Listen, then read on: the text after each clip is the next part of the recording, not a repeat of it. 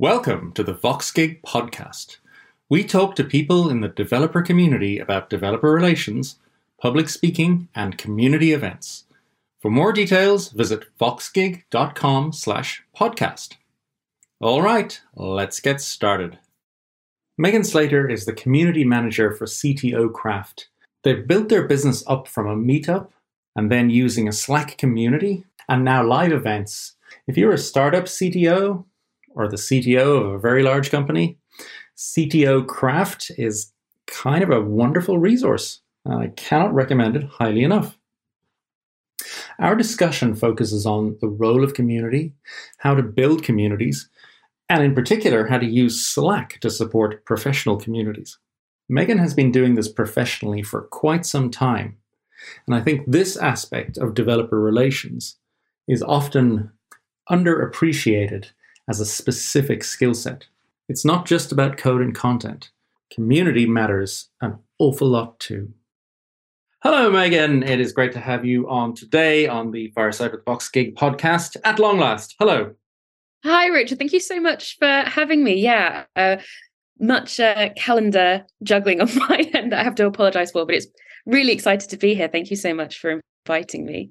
I have to admit, I'm a little intimidated after hearing that you are a voice actor, but you have been trained. Um, I'm just, you know, making it up as I go along in the usual. It's been a long old time, and you know, being a doing voice acting stuff, you have a script. I now have to using my my own words and think, uh, which is a bit more unusual. But I feel like I'm up to the task. So let's talk about uh, a couple of things. Let's start with um, what you're doing at the moment, which is a new company, a startup. CTO Craft? Yeah, so CTO Craft uh, started life as a meetup back in 2017, uh, and it was hosted uh, at Skills Matter, which is how I was introduced to Andy and the idea of CTO Craft. And it's just slowly grown into what it is now, which is a community for CTOs and senior technology leaders that's it's aimed all around their professional and personal development because it can be quite lonely at the top. Um, you know, in that C-suite position, you don't have many peers to to lean on, and CTO Craft wants to create a place that allows those individuals to, you know, talk to their peers in different companies, being able to learn um, from each other in a relaxed, judgment-free environment. So we do that with our Slack channel, which we're gosh, we're, we're over 4,500 strong on Slack. And then we have uh, regularly occurring newsletters, almost weekly online events that happen on a Friday afternoon. So perfect for a cheeky lunch break, just to pop in and learn. And then we're also having our first in person conference, which is happening at the end of this month, which is really exciting. Um, and yeah so so we're, we're growing in really interesting ways. There's so much more stuff that's happening behind the scenes that i can't talk about yet that i'm really like having to having to hold back on. Um but yeah it's very it's very exciting stuff happening at the moment and, i definitely suggest everyone keeping an eye out. Um i've only i've been here for a year now. It'll be a year the end of this month. Um and the growth we've had in just this year has been incredible. Um i think i was there first or second permanent hire. Um, it's it was pretty simultaneous um, with with our head of finance, and then since then we've now got uh, uh, head of partnership, head of conference, things like that. So we're really we're really growing quite quickly, which is it's a it's a really cool time to come in and and help the development of this community. So my exposure to it has been through the Slack channel, which you're right, it is really helpful. You can put put it pretty much any question there. Uh, you know, as in, you know, I've just been I've just been hired as a CTO and I'm out of my depth. Help! Uh, I see that a lot, um, and there's usually ten different answers, which is fabulous. Uh, let me go straight to the ask the difficult question straight away. Um, how does CTO Craft make money? Are you still in the startup phase that you you've been funded, or are you an operating business? I'm just kind of curious about how how, how you've managed to uh, get this growth. So we're in the startup phase, and I think a lot of our growth comes from uh, sponsors. We have annual sponsors, and then we they you know we still even with sponsors are really strict on who is allowed in the Slack channel, which I think really separates us uh, from a lot of other communities because I think that there's some pressure to you know when when someone gives you money to just being like yeah just come into our channel um, access the community but we really want to make sure that the conversations there are for senior tech leaders by senior tech leaders. So we, we make sure that not you know no marketing people no sales people are in there um, even if they are even if they are sponsors. Um, and we also do um, they'll locate they'll nominate speakers um, and topics for us to run events and to do blog posts and even, and then as well we will vet that before it goes live. So we to make sure that everything is super relevant to our community members um, and we just keep keep our reputation as it is we also run coaching opportunities and a very neat product called Circles. So the idea of Circles is that it'll be um, a group of people uh, uh it, across the across the UK and and across America. So it will try and try and align with time zones, and it has um, Chatham House rules. So what's said in the circle is you know is, keeps in the circle, and it just gives people the opportunity to be able to just express those concerns uh, those those issues or, or, or problems that they have in a way that's a really friendly way that they can have constructive support um, and solution from their peers. Uh, and we also have our, our dedicated team of moderators uh, who who help lead that and help direct conversations. So I think that's that's really important when you we don't have someone regularly like you know if if if a, a, team lead has an has a problem, they'll they'll go to the you know go to the head of department to be like, hey, I'm not sure how to do this. And then if the head of department has that, they go to you know they could go to a VP of engineering or CTO. And so it's making sure that those individuals, those CTOs, have someone that they can then turn to and be like, I'm really just not sure about this. Like, what what do you think? Um, so that's that's really important to us, and that's that's one way we um we make revenue yeah, uh, membership there. It is it, it is super valuable. Having participated in similar things in, in other contexts, peer-based support, especially when it's fully confidential, is is super valuable. It seems like the Slack channel really drives the whole business. Would that be correct?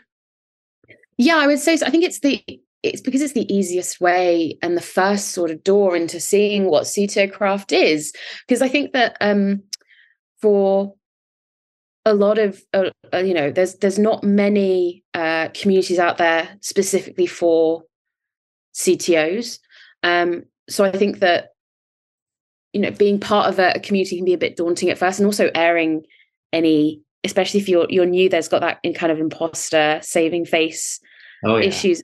Do I do I share this problem? Are people going to think that you know I'm foolish for sharing this problem? Is it a really obvious fix? So having a really open uh, community on Slack that's very judgment free, you know, we're, we're a lovely bunch, I think just really help helps drive CTO craft and I think is a really clear testament of our ethos and how we approach every member. Um, yeah, we, and we might come back to sort of, you know, curating healthy communities in, in a little bit.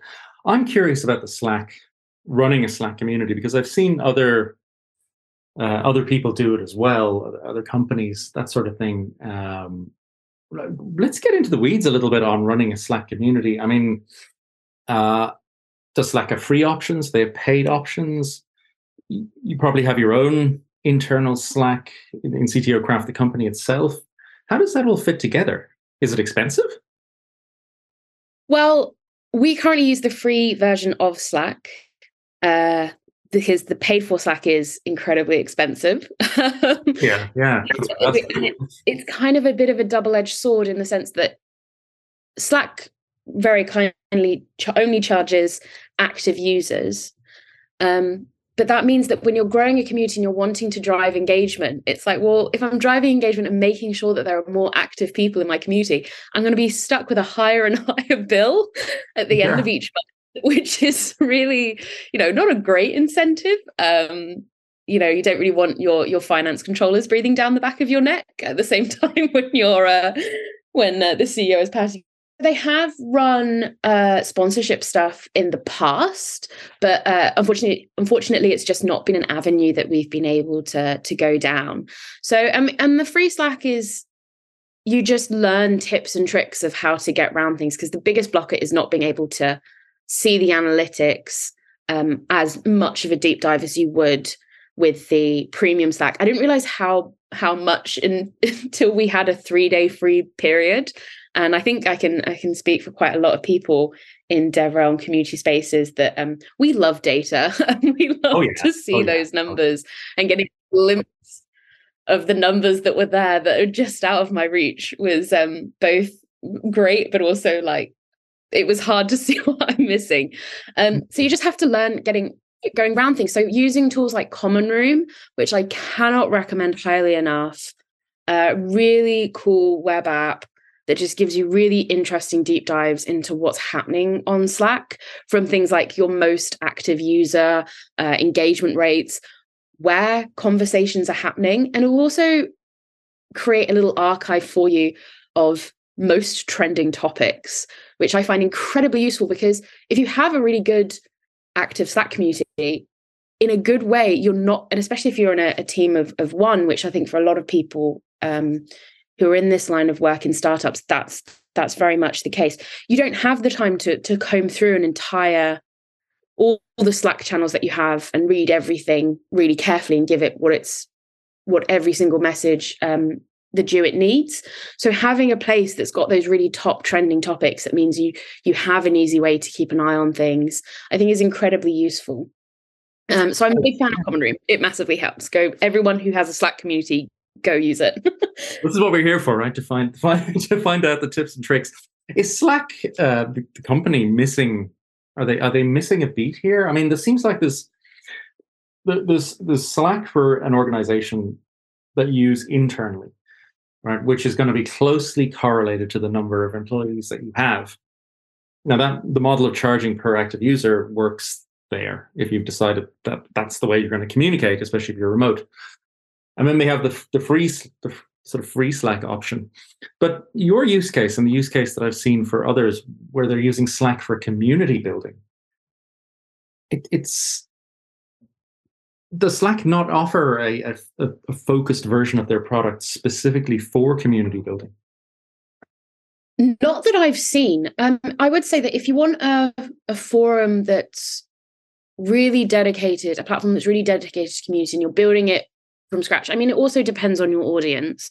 That Discord is a really fantastic uh, place to do that. Um, but you know, the, the the positives with Discord is that it's ex- exceedingly customizable. It's um, very easy for people to join. It's easy for members to sort of donate as well with the Nitro function and be able to customize it. But the downside of Discord is that especially for for a group like um, CTOs, where it's a lot of it's a professional network, it it feels um, very disjointed. People aren't going to be on there as much during work hours compared to, you know, if you have a problem in your work day, Slack is already open. It's just easy yes, there you go, right? workplace. Um, and also Discord, you know, it started off as a uh, as a, ga- a platform for gamers to be able to communicate whilst they game and stream. And I think that that knowing that as well as all the stuff that that you know the fact it became a bit of a, a home for uh, the crypto community, I think mm. leaves a bad taste in people's mouths. Um, so I think that when it comes to deciding on where your online community lives, I really think that both have huge pros, but I think that the main thing that you really have to focus on is who is your audience and what are you trying to build? If you're building a a community that's more aimed at professional growth, you really see that people will be most active after work hours um, and go there more as a you know kind of self-reflective thing. Um, discord is the way to go. But if you're looking for a professional network that people are able to jump in and out of during their work day if they have problems or if they want to connect professionally for for peer peer advice i would definitely say slack is more of an appropriate way to go. There are things that can make slack decent um, apps you know, I think I use the the Typeform integration all the time for quick feedback on uh, on forms and things, and you know the the Polly uh, poll uh, into, uh, app is used all the time mm. for quick like can't decide between these two topics. Wait, why am I deciding? I can just throw this into the community and hope oh, and uh, get get an idea. Um, so I think that you really have to sit and think of like, yeah, what what why are you doing this? Why are you building a community? And then from there, decide decide where you want to go. Okay, okay, yeah. I and thanks for kind of going into the into into the practical side of it. Oh, I do have one more practical question. Yeah. So, do you run? Do you, do you have a separate company Slack and then a completely separate CTO craft Slack? Is that how you do it, or is it all the same thing? Yeah. So I, it was one of the thing, one of the things I implemented. I think in my first like six months, five months of creating uh, a private company Slack because I just wanted to keep okay. those. Yeah analytics as pure as possible gotcha. because yeah. when it comes to things like uh, direct messages sent and things like that you know working in a fully remote company you should be messaging your, your co-workers all the time and getting updates and i didn't want that to muddy any of the analytics coming from the community uh, yeah. and you know slack's slack's free so it, it, it's not not much of a big issue and it's very easy if you have the desktop app to switch between work workspaces. Um, so it's kind of a no-brainer to to create that um, and make it just so that that we keep we keep both things both things separately. Awesome. That, that that's all super super useful. Um, we we first met i think when you were working in skills matter and i was speaking at one of the events there and you were also doing community stuff there. Uh, you've been doing community stuff for quite a while so let, us kind of just rewind, rewind tell us about your personal journey into um, community management and building communities and understanding how to do that? I think my first ever experience of running a community is when I was a fresh faced 19 year old at uni. Um, and I volunteered to help support because I was in the Philosophy Society at uni and they needed someone that who could do social media management. And I was like, yeah, that's me. Let's go.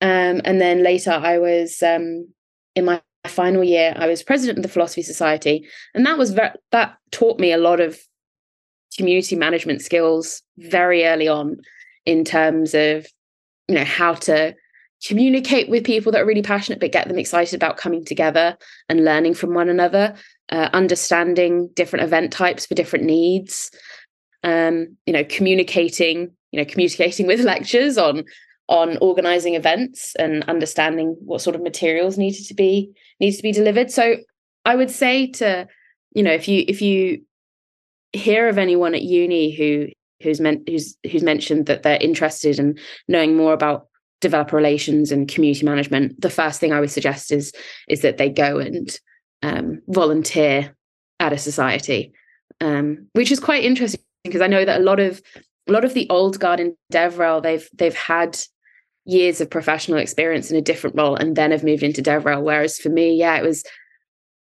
coming out of uni and I, and I joined Skills Matter quite quite quickly after after coming out of uni. So I've been in the um yeah, I've been in the industry for eight years. Uh and you know, so it's it's it's a long time, but it's it also feels quite bizarre because I'm not even I'm not 30 yet. So it's so it's quite funny how um how I've not you know this is the the career that I know because it's such a new type career type as well. Um yeah, and you joined just as just around the time everything kind of transitioned from really make it up as you go along and, and do a bit of DevRel as well as your main job to a world we live in now where developer relations is a professional activity and companies need to be doing it. Yeah, so I re- I I remember um, when I joined Skills Matter, there was oof, twenty of us in in the office, uh, and the community team was uh, myself and my manager at the time, who um, he left uh, after my probation, um, so after three months. So I definitely would say that my experience of that was um, sort of learning on as you go kind of well, that's the best learning. way that is the best um, way but, that is the best way yeah but because like i was very lucky like wendy n- knows the community like knows tech community inside out so you know learn a lot from her Um, so so lucky in that regard. And because it was in that new changing space, it meant that interacting with with people who didn't really know it much, it was really easy to kind of carve out what I wanted to do because I was trying I was doing a bit of everything. I was doing marketing stuff, I was doing um, client calls and meetings, you know, with with how Skills Matter worked with meetup groups was offering sponsorship via venue sponsoring. Um, so that kind of vetting sort of clients in in inverted commas um, and and getting them on board through there uh, uh, to event management. So it was really trying everything, and it's really helped me when developing my career further because it's meant looking at being able to look at job descriptions and things like that and being like, well, I know that I'm not a fan of this, and being able to knowing how to negotiate and making sure that I'm doing what I actually want to do and that I love to do, rather than kind of just just doing things. And I think the other great thing about being part of a evolving career is that when you have a lot of experiences of things that don't work which i think is incredibly valuable because the amount of time you save because you're like well i know that from my experience this actually isn't that isn't that important. Like we shouldn't be spending that much time on this. Maybe you know we should be trying this thing or you know what if we what if we came at it with this approach instead uh, so yeah, it's been I've, I've I've really enjoyed doing being part of an evolving um evolving career. Although it is quite funny that um I think every one of my friends when they go to introduce me to to someone else will be like, yeah, this is Megan. She does I don't know. yeah. Computer stuff. Computer stuff. You yeah, she, broken printer. Yeah, she she she chats to people. Um, she goes to events. I don't really know. Yeah. She's on it's Twitter. Great time, you know. Um, great, great time. time. Yeah. The other thing is like, yeah, why? Um, I think I think it was one of my friends mentioned the other week. It's like Megan, you seem to know everything that's going on in the internet, like the weird subcultures. I'm thinking in my head, like, yeah, because you kind of needed to for for community stuff in case like anything comes out that you want to avoid certain content or things like trends you want to jump on the back of quickly and you know st- stuff like that. So i would say that yeah i kind of i do live on the internet a bit. Yeah and it becomes it's kind of second nature isn't it? It's, you just you just end up knowing how to absorb this stuff. It's it's one of the sort of community management skills right? Yeah very much so. Like i mean it's it's incredibly useful for um yeah for making sure that you are keeping your community in the know um, and uh, in a, in a personal way it's very useful because um, you can make fun of your friends as they're getting older because you still know all the memes that are happening oh yeah um, so cool. stay cool, right? Uh, they get further along in their careers as as know, accountants or something. Um, but you stay cool. That's a great. Yeah, that, that's the main. That's the main thing. um, okay, so the other thing I, that, that's kind of interesting about your career journey is there's this kind of cliche in developer relations that there are three pillars, right? Code, code, community, and content. Um, and kind of an open discussion about whether somebody who's in that space needs to have all three or whether they can focus or whatever. And I, I know you have coded in the past, but your main focus has always been communities so what I, I'm just curious on your thoughts on this because in some ways saying oh you have to you have to have been a working programmer previously feels a little bit like gatekeeping. I always like to say i have theoretical knowledge um, but no practical knowledge when it comes to coding. I think that you don't necessarily need to have all that practical knowledge to to to get into the DevRel space because if you're building a community you should have people within that community that say if you needed some more insights on this or, or you needed to learn more about a, a certain area of technology um, you should have nice people that if you ask that question they'll be willing to to help. And maybe answer how you learn. There'll be spaces for you to learn. Um, and i remember i remember think um I can't remember when he gave this talk. This was at DevRel London years ago. It was Joe Nash, and I remember he he put his schedule up on the talk uh, on the on the slideshow, and it showed you know when he codes, when he works, also when his D&D group met and his week just looked insane and I remember thinking oh my goodness that is that is so much work. And and feeling a bit overwhelmed of like is that what's expected of me and things like that. Mm. and I think that what I what I have learned is that it's okay to if there's an area you don't know you you don't need to have genius knowledge of everything. You don't need to know anything at a hundred percent. Like just you know and you should be able to lean on other members within the devrel community if you know if there's areas that you you are unsure of and and have that space for for learning.